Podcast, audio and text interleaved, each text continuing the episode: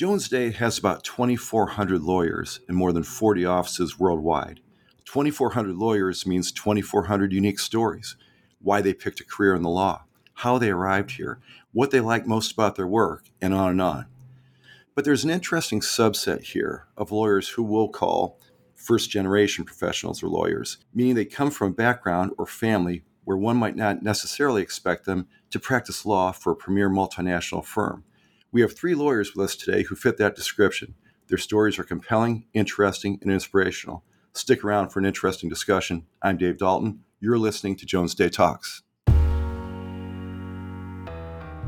Dallas associate Abe Hester represents and advises employers in a variety of labor and employment matters, including HR policies, compensation practices, and state law compliance.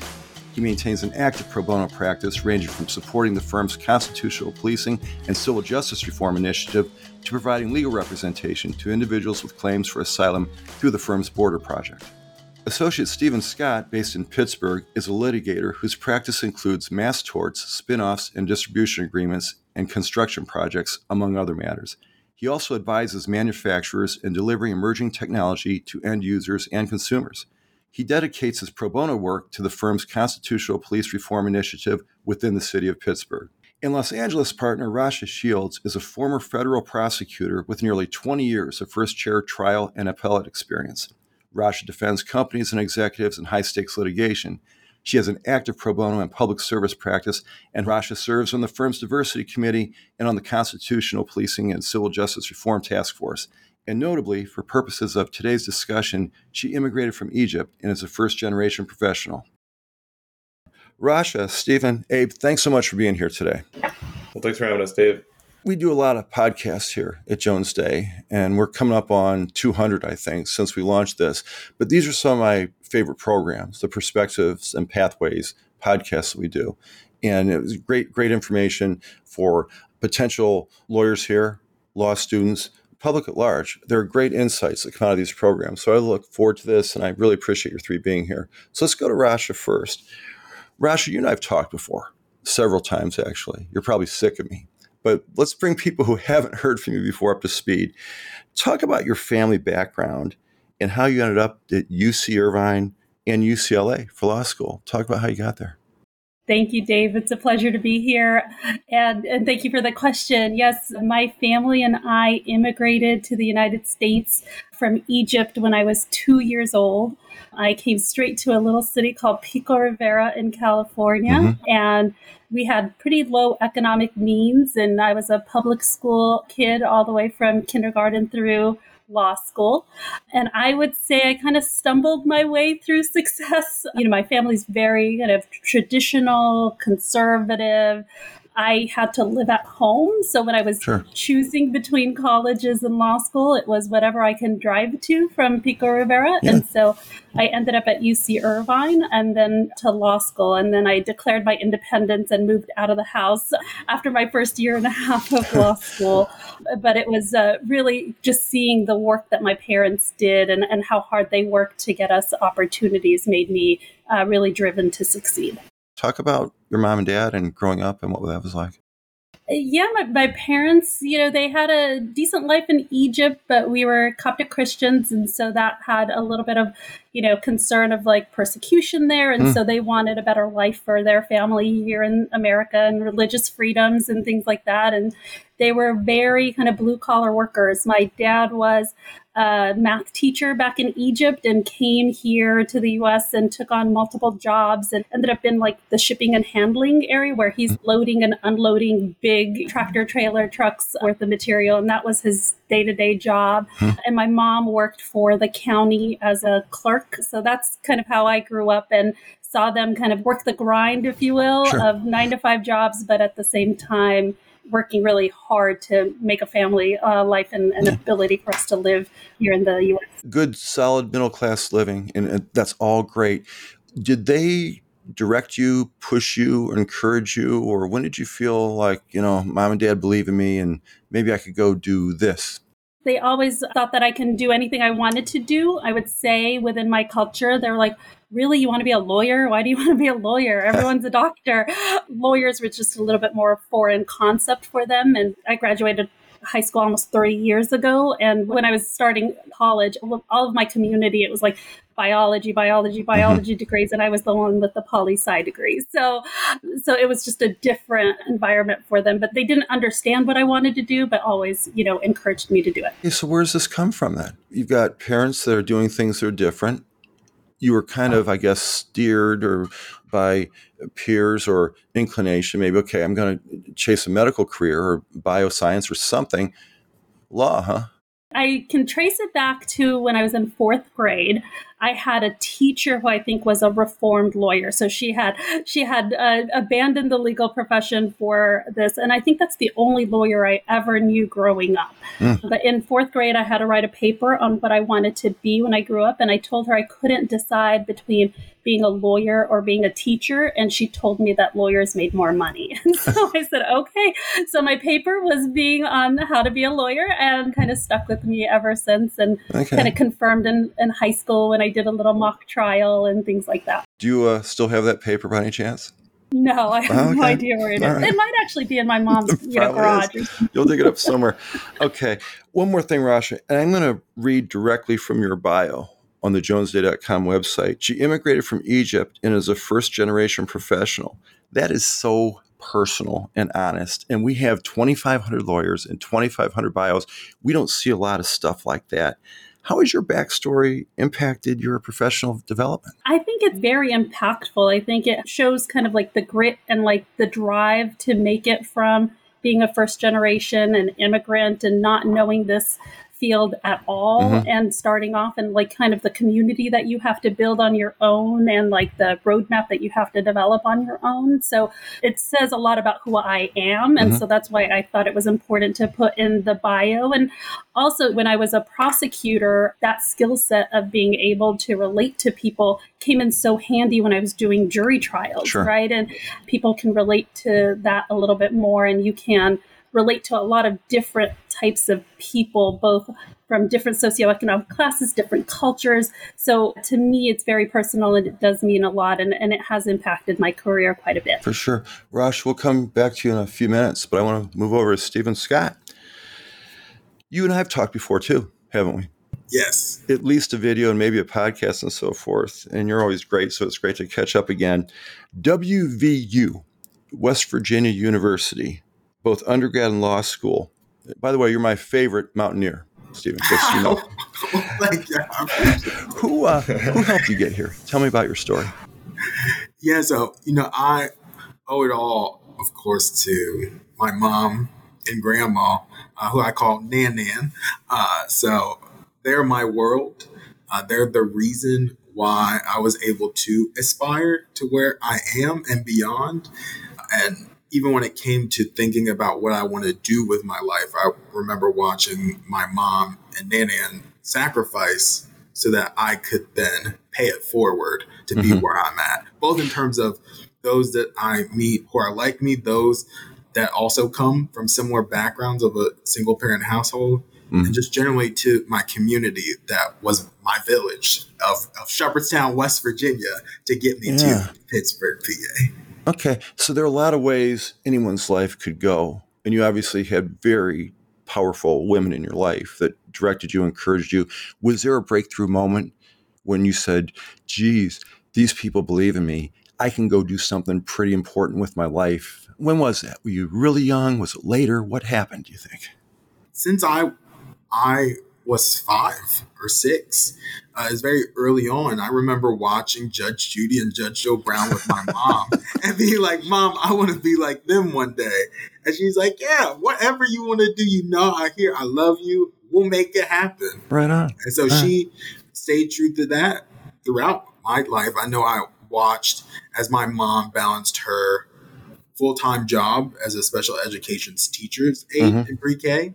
I watched her do her part time role of doing community college credits just to maintain her certifications and her all the time role as my mom first and foremost doing all that to take yeah. care of me i really never felt that she uh, didn't help me in a special education teacher that takes a special degree of empathy. Did that rub off on you in terms of how you're approaching your career and people and peers and pro bono and everything? That's a that's an interesting background.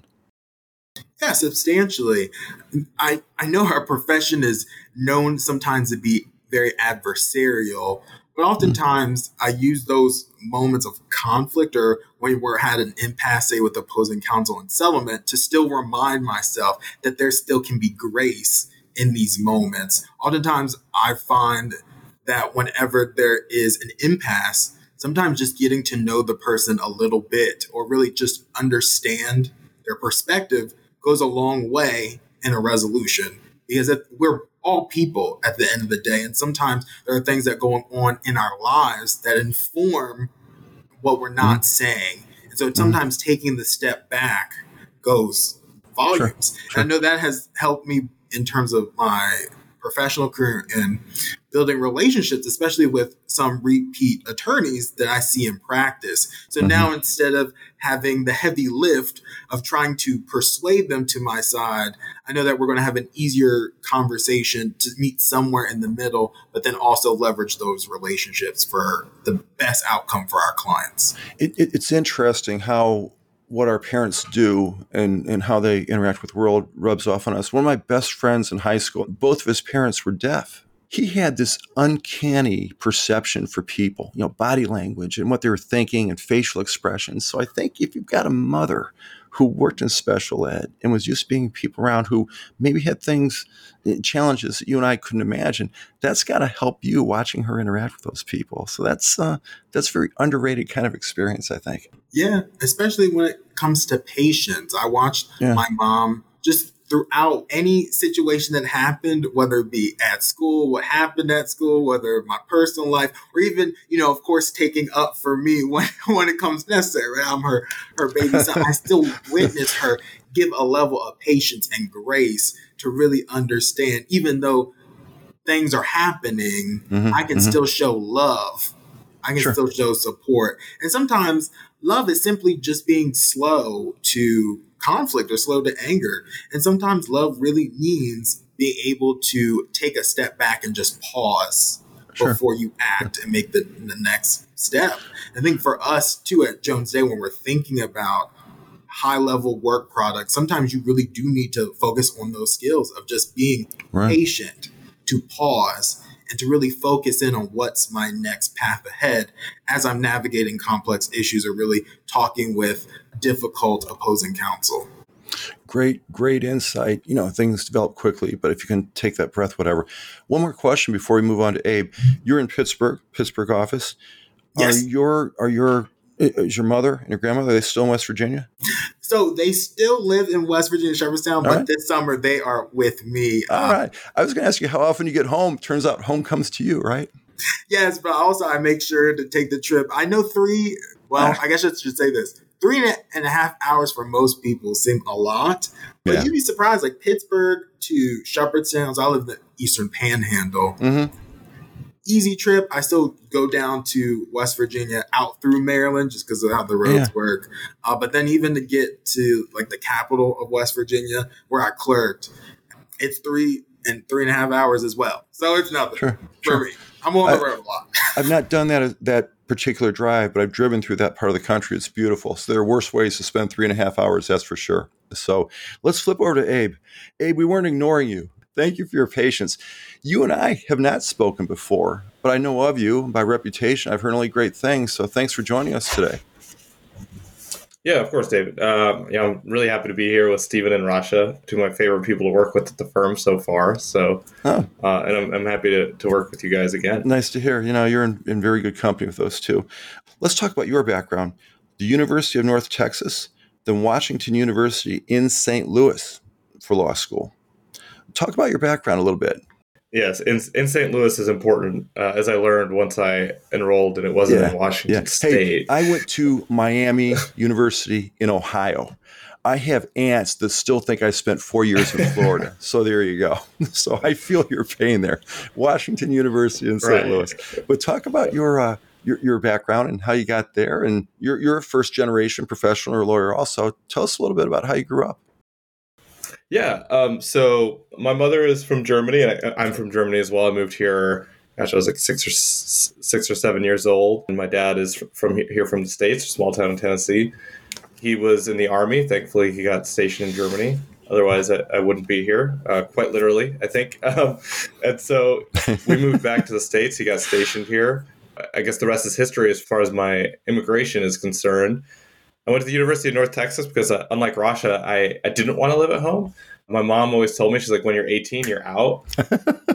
they would say, like, we flip burgers and they got their college degree, so you can do the same. I think inflation made that a little more tricky. So I delivered pizza instead. But the University of North Texas was a sure. great school. I really enjoyed being there. I had a lot of great mm. opportunities to do debate, to do the ROTC program there, which is how I ended up commissioning into the Army myself. I can't really okay. trade that experience for anything else. I, made, I met a lot of great mentors, and that's really how I ended up deciding to go to law school. I was between mm. teaching and going to law school, similar to fourth grade Rasha. And I was also told you will make more money as an attorney. But my debate coach, Lou T, who is a, is a wonderful man, said that he was just about to go to law school, decided to coach debate instead. And he said, All my friends who went to law school take better vacations. So I figured, hey, if I want to help my parents retire and I also want to sit yeah. on the beach occasionally, maybe I should go to law school. And so I met a great mentor who, who, introduced me to Washington University in St. Louis. He told me you got to apply because I was looking at other law schools, Texas, since I was in Texas, and then some other schools mm. around the country.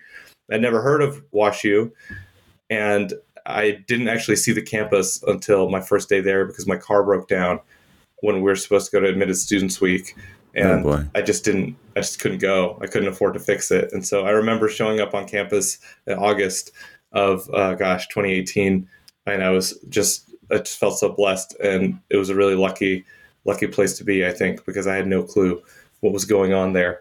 It was an awesome experience and yeah.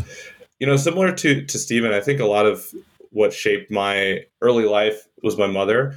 She's a hospice nurse it continues to be a hospice nurse now. Mm-hmm. and getting the opportunity to speak uh, people who are of course unfortunately dying but a lot of people are i think prepared to go lets you hear the phrase the one thing i regret a lot and you could take a lot from someone saying their single kind of life regret, especially when they're in the final stages of their life. And a lot of people will tell you things that are so easy to fix in your own life. And so I try to incorporate that. Some things, being kinder mm. to people, like Stephen said, understanding the other side, working with the other side, especially in the legal context, taking more photos and things like that. And so I think that those have really shaped my professional life, but also my personal life up to this point. I think that's really shaped um, where I am as a lawyer. And I think as a, as a first generation lawyer, we often lean heavily on the experiences of our parents, even if they're not really the same thing that we're we're going through in the moment.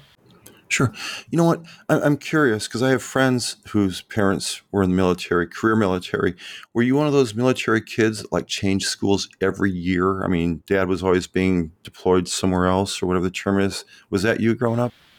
So thankfully not. Um, I moved once, okay. and and that really has to do with the fact that my my parents are older. Um, so I have 3 mm-hmm. sisters who are uh, one is like 20 years older than I am, and so I was at a pretty late stage in my dad's career by the time we moved to the states, and so gosh, we moved here in the early 2000s. I think he retired in 2005, and so mm-hmm. I got to settle down in, in Central Texas.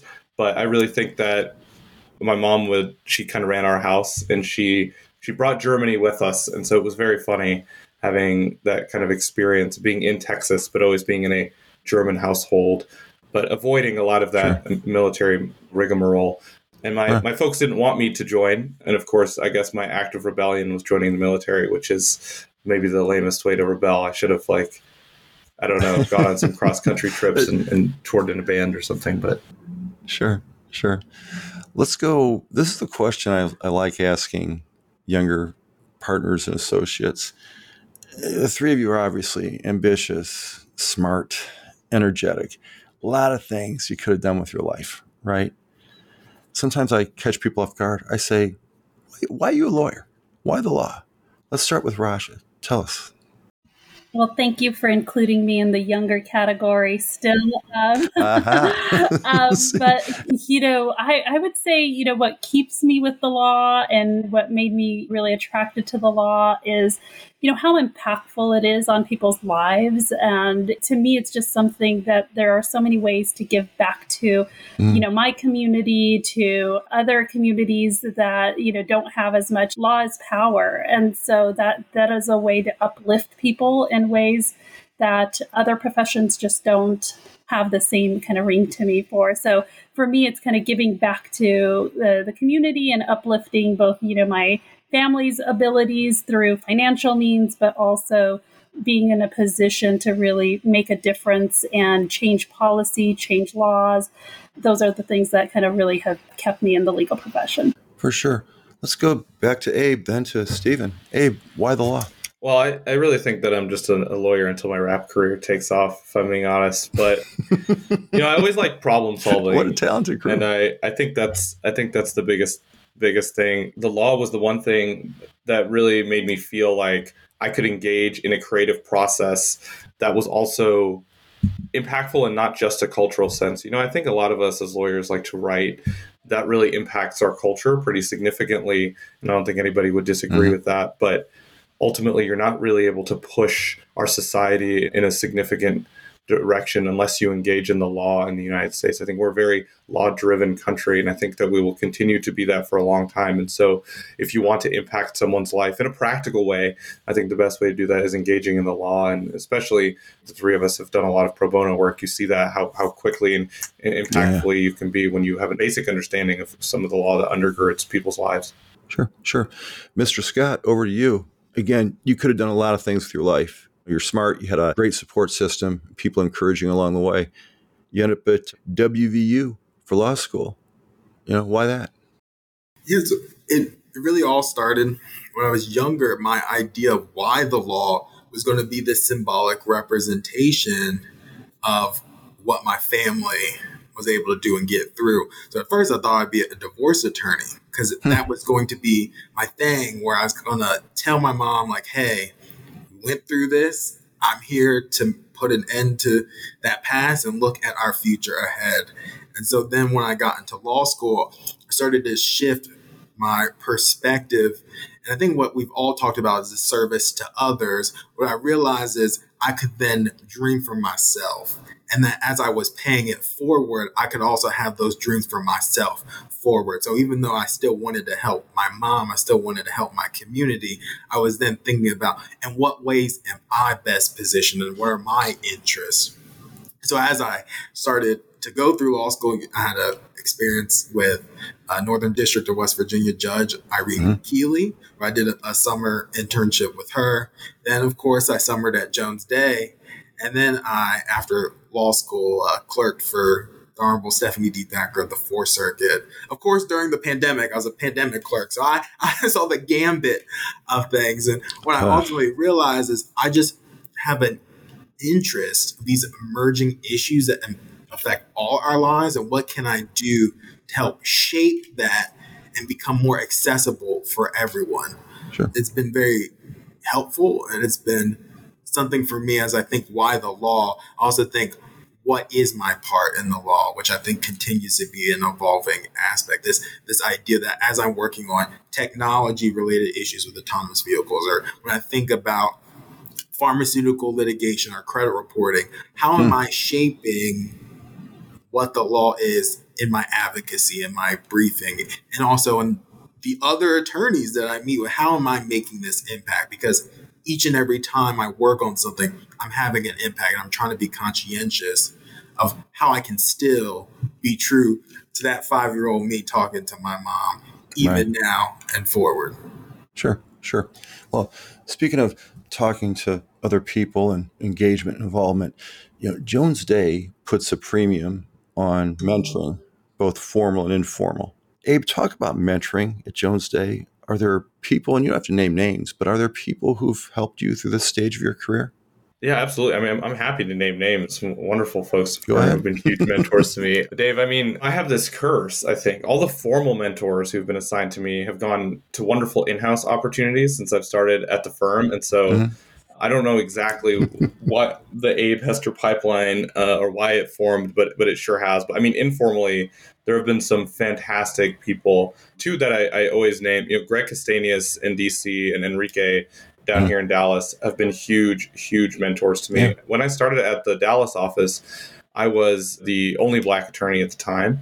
And Enrique, he noted this. And one day he brings me in his office and he says, Hey, Abe, listen, there are people in the legal community, there are people at the firm that have different experiences than you, but they're going to appreciate you for the work you do. And you're going to be a little uncomfortable sometimes. People might be talking about growing up going skiing or whatever things experiences you may not have had but ultimately you you should know that there's a lot of folks like us here at the firm and you know and that was really comforting to, to hear and to know because you when you don't have lawyers in your family and when you don't grow up around lawyers you know you have a very specific image especially of the kind of lawyers that we are of this kind of Sure. uh, pedigreed familial legacy and things like that that kind of shapes the experience in a different way than the what we more typically see in government work right? Is someone uh, coming to this country maybe working their way up or coming from from a poor background.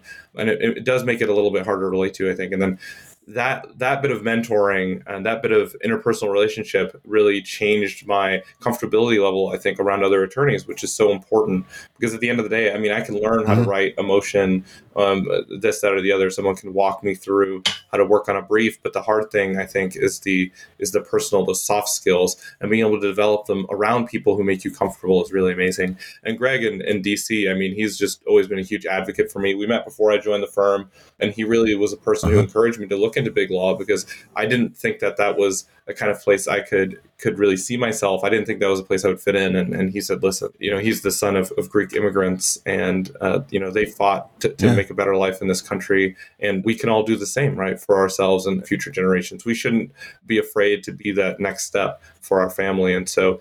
The mentoring at the firm has been amazing, and uh, it is something that I will always scream from the rooftops. So, Sure. You, okay, let's rewind for a second. You were the only black lawyer in the Dallas office? Yes, when I started, I, I don't think I was the only black lawyer in the Dallas office ever. I think it was just kind of a, a Okay. circumstance of a, a hiccup Right. of history. Okay.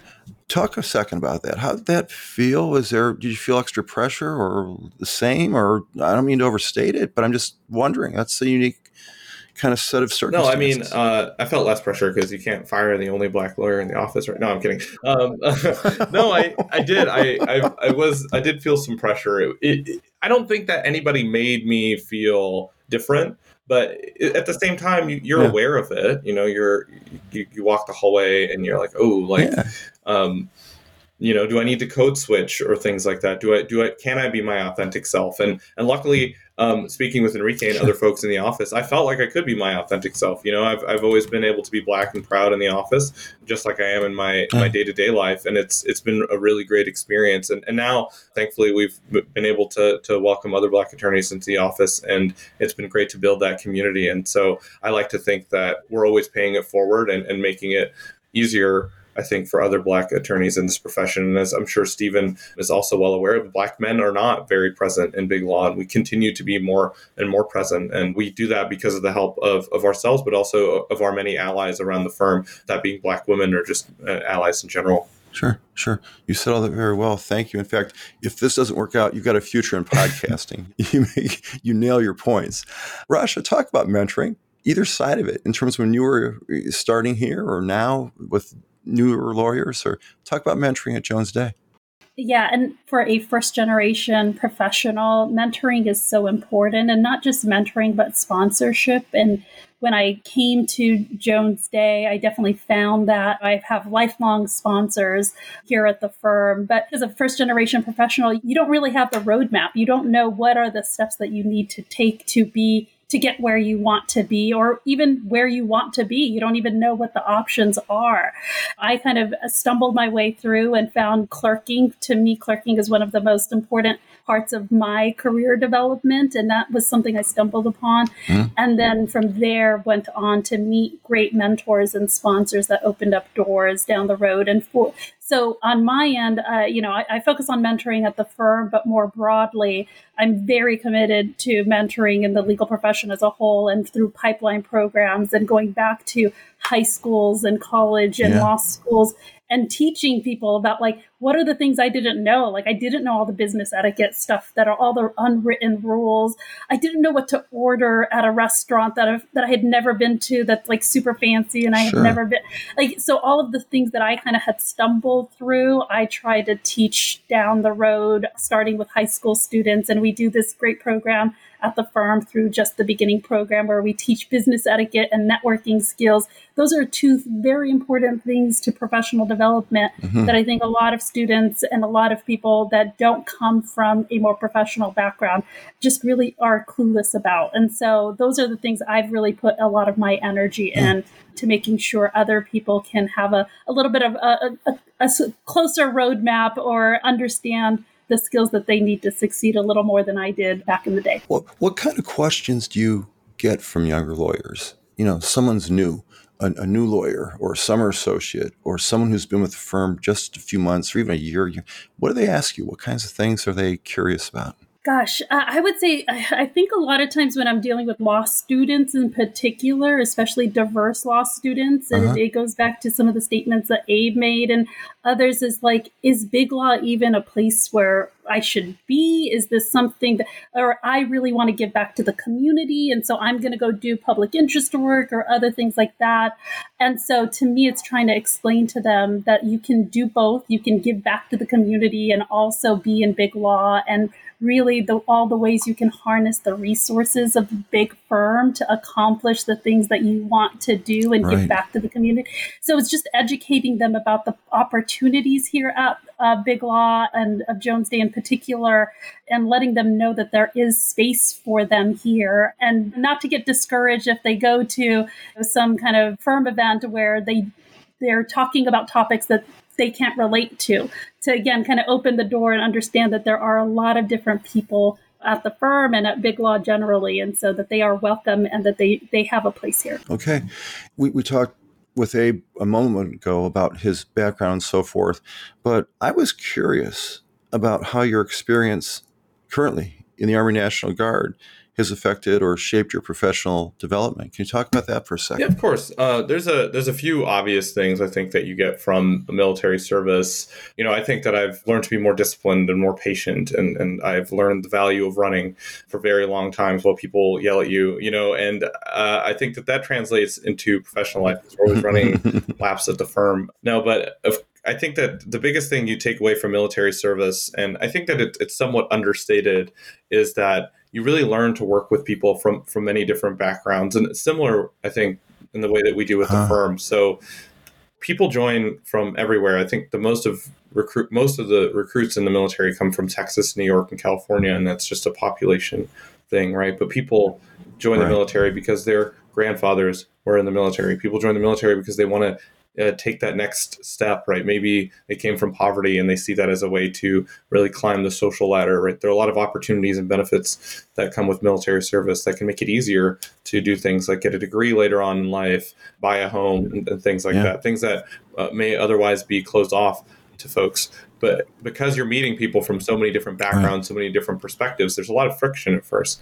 Basic training, I remember people getting in like fistfights early on because they just just didn't get along, right, for one reason or another. There's, there's no kind of cultural synthesis yeah. with the guy from small town Alabama versus the guy from the inner cities of New York right off the bat. But after some mm-hmm. time, you really learn that we're, we're part of a team. We're here for one goal, right? And that is, of course, to, to complete the mission. And ultimately, that starts to bring you together. You start to learn that there is so much that connects one person to another person and especially when you're on a team right you have a literal common enemy when you're in the army and then of course at the firm we have uh, common enemies in the sense that we have opposing counsel or, right. or whoever um, is on the other side in a case. And I think that once we start to kind of focus on that, we see less of our differences and we really see what what brings us together. And I think that that part of my military experience has really shaped me professionally. I try to be open to whoever from wherever they're from and just immediately jump on those things that that connect us together. You know, what are we both laughing about?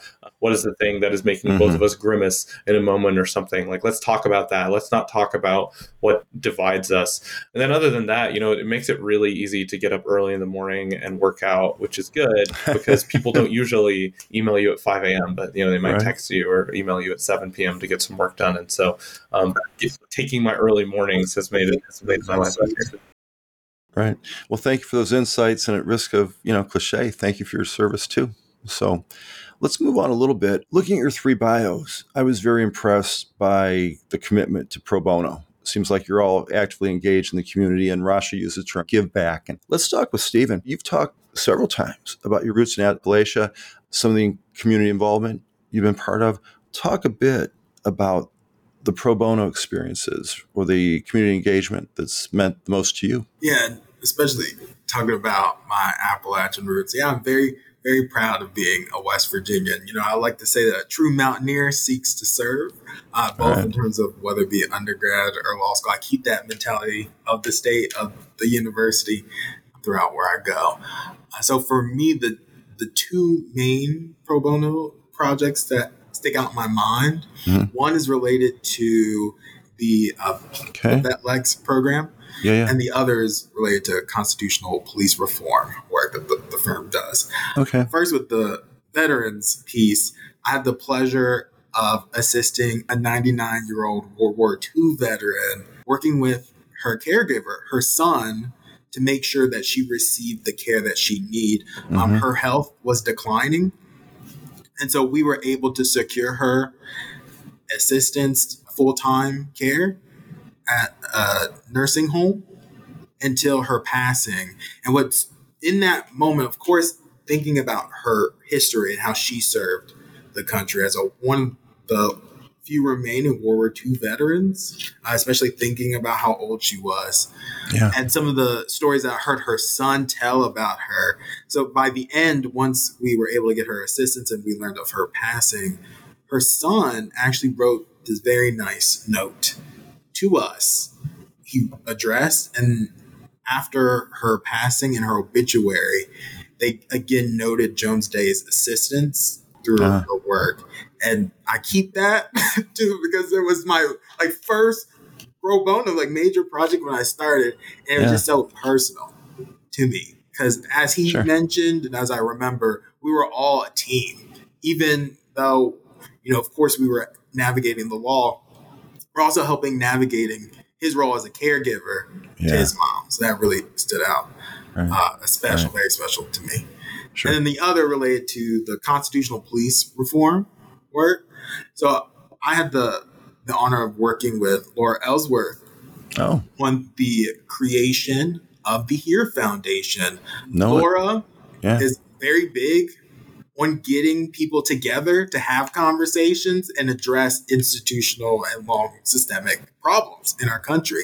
And yet again, Laura brought and showed me how you can really bring everyone to the table. So mm-hmm. Leon Ford, who experienced an incident of police brutality, worked with the chief of police, the former chief of police of Pittsburgh, to create a community based board that focuses on funding community level project. So it's more of a bottom up approach to this widespread issue of police brutality. The board is focusing on ensuring safety mm-hmm. in the mm-hmm. community mm-hmm. by bringing police, community live leaders, civil rights activists, corporate, nonprofit professionals all together to problem solve, to bring convenings of different issues such as right. gun violence and safety together. So that way there are measurable goals and that there is actually funding related to on the ground work that you can see and you can constantly assess progress. So even helping with the foundation creation work, whether it be on the IP side, the corporate side, or really just the strategy, it just blew me away. To say I had a hand in the larger scale efforts for all of us to have better relations when it mm-hmm. comes to our safety and our autonomy as well as those of our neighbors, whether or not they are in police refu- police sure. uniform, meant a lot sure. to me.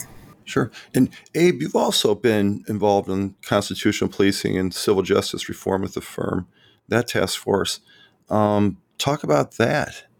Yeah, um, so I was a summer associate the summer that George Floyd was murdered, and I was I was staying in St. Louis because with COVID, you know, well, I wasn't coming down to Dallas to work, and I, I didn't want to go back to to my folks' place because, like like I mentioned, my mom's a hospice nurse, and, and of course, as an essential service during COVID, she was still going and seeing patients, so minimizing the risk there meant I, right. I stayed in St. Louis, um, and because of what happened in Ferguson when George Floyd was murdered, there was a lot of heat in the city of St. Louis as well, right? The, the city felt it pretty heavily. And so when I started at the firm, when I found out about the constitutional policing project, I jumped right on it. It felt like I could finally really engage. And not that I think going to protests and things like that isn't also engaging in the change we're trying to see in this country, but being able to do it as part of my career was really amazing. And so most of my involvement, especially during my first year at the firm, was with the Minneapolis Police Department investigation, which resulted in a consent decree and, and a big reform of the city after we, I mean, we spent as a team thousands and thousands of hours reviewing police body camera footage for right. use of force incidents. We spent time reviewing emails between police officers to look for hints of racism and things like that. And and really being able to dig down and, and have an impact, even on a community that wasn't my own, was so significant. I mean, at the end of the day, we're all linked together as Americans, and especially as Black Americans, we're linked very closely yeah. to things like constitutional policing and, and, these civil justice issues that are an ongoing struggle. And so being able to engage with that in the firm, getting the full support of the firm has been amazing. And we do work sometimes that we we don't necessarily really feel just sometimes because it's just work. You know, sometimes work is just work. Yeah. But really I felt like the constitutional policing and civil justice reform project was work that made me feel like I was doing more than just my day to day, and it just really it sits with me. Sure. And I talk about it a lot when you know when people ask me, "What do I what do I like being an attorney?" It's like the first thing that comes to mind. You know. Well, and think about the things you were describing, reviewing intra police department emails, looking at body cam video. Most lawyers, 99% of lawyers on the planet, never get to do something like that. What a valuable experience earlier in your career. absolutely. Um, and it's it's an interesting experience because it's not something that a lot of people do um, just generally. And it actually does, I think, give me a better appreciation for what good law enforcement looks like and how important good law enforcement actually mm-hmm. is um, in our communities, right? There were a lot of times we would watch these videos and there would be nothing wrong. We wouldn't flag them, we just move on. It's because I think most of the time people are trying to do the right thing, but the only way we can ensure that people are doing the right thing all the time is by making sure that they're held accountable, right? And sure. so I think that having that experience early on has given me a better appreciation of what right looks like. And hopefully that's something I can take further and further with me in, in my life as we as attorneys get more and more opportunities to kind of press our country in the right direction. Right, right. And Rasha, you uh, again heavily involved in the LA community too. I think you want to reflect on some of your experiences recent. Yes, and, and pro bono has always been a very important part of my practice um, ever since I, you know, came to the firm as an associate, and then I went to, you know, public service as a prosecutor and came back to the firm. And but my heart is always in public service, mm-hmm. and I was very grateful for the firm, both in terms of its commitment generally across the board. From we filed the brief all the way to the U.S. Supreme Court against the former president's travel ban when it first came out. And but more recently, like Stephen and a constitutional policing has been you know very near and dear to my heart, and it's something that I've been very actively involved in. The firm fully supported me um, being participating as an advisory committee to the Los Angeles Police Commission right. right after the murder of George Floyd, and then fully blessed my participation earlier this year Los Angeles Mayor Karen Bass appointed me to be on the Los Angeles Police Commission, which is a five member board that oversees the entire Los Angeles Police Department. Yeah. And so every week, every Tuesday, aside from holidays, we have hearings, which we're hearing from the public and then also going into closed session and making determinations on whether or not certain cases were an appropriate use of force or not. So every time I'm going through multiple cases and reviewing the body cam video, yeah. reviewing all of the, the workup that came up to it, all of the investigation, and making that determination on behalf of the commission talk about being so impactful and talk about putting you know really your money where your mouth is when yeah. you say that we are committed to a cause to go all the way there where we're now part of supporting you know me being on that commission it, it just it says a lot for the firm given that it is a very time intensive process. And, and the firm didn't blink and they said, yes, this is consistent with our constitutional policing task force. This is this type of stuff that we're encouraging. And so that just means volumes to me. Yeah. I remember when that happened for you earlier this year. And congratulations on. And how impressive. And as you said, the firm stepped up and backed it 100%. So, what a responsibility. You know, we could almost stop this program right here, but we won't because we have one more question. If you could look back 10, 15, 20 years ago, depending on, you know, what your what your perspective and your timeline is. Stephen, what would you tell the young Stephen about how you got here? What do you better do? What do you pay attention to? But what would you tell the younger self? Okay. So, because now I'm thinking, this is like me high school, like right. 15, especially as I think about me 15 years ago, that was a real transition pivot point too, because my biggest concern 15 years ago was being able to afford where I was heading, my yeah, future. I knew yeah. that going to college meant I had to have funds that were not available. Like I was a child of an educator, right? Yeah. And a lab tech, both of which relied on their high school degrees at the time that gave them access to opportunities that are just not the same today. Right. right? There are certain levels of degrees that you had had to have, and the cost, right, to get those degrees are just not the same. So for me, 15 years ago, me and my mom would open the book of scholarship opportunities and apply for every single one of them, even if I qualified by virtue of a sentence or I had a cousin yeah. that was re- like, because I remember the one that comes to mind is Charles Town races and track. And you had to have a relative or family member, and we're like, oh yeah, we think your cousin who so and so is related. So by virtue, you can apply for this. Right. so, like, we were, right. We were just applying. Yeah. But what um, a beautiful lesson, right? right? Where there's a will, there's a way. I mean, you could have looked at that big right. number. Here's what college is going to cost. Here's what law school cost. Oh, forget it. But nah, that wasn't the way you did it. Right. And, you know, I, I just am very thankful, like blessed. I thank God that for undergrad and law school, I was able to, to take care of and have it fully funded. Sure. So, me thinking 15 years ago, 20 years ago, I would tell myself, don't worry, your steps are ordered. Wow. Because the level of anxiety, of anxiousness, where I, even though I had these dreams, there are moments when I just didn't know how it was going to be handled. But yeah. in all things, it worked together for my good. Yeah. And so I would, I'm just so thankful. And I would tell myself because there are so many sleepless nights, so many uh, times to just get involved in so many different activities to be this well-rounded person to access where yeah. I need to be, but it was always ordered and taken care of me. Sure. Uh, I would also probably tell myself like you are the first, but you won't be the last. Mm. And so even for me and my family, yeah, I was the first, but now that I have access these resources, I'm accessing a higher level education, I'm accessing jobs and opportunities that weren't available.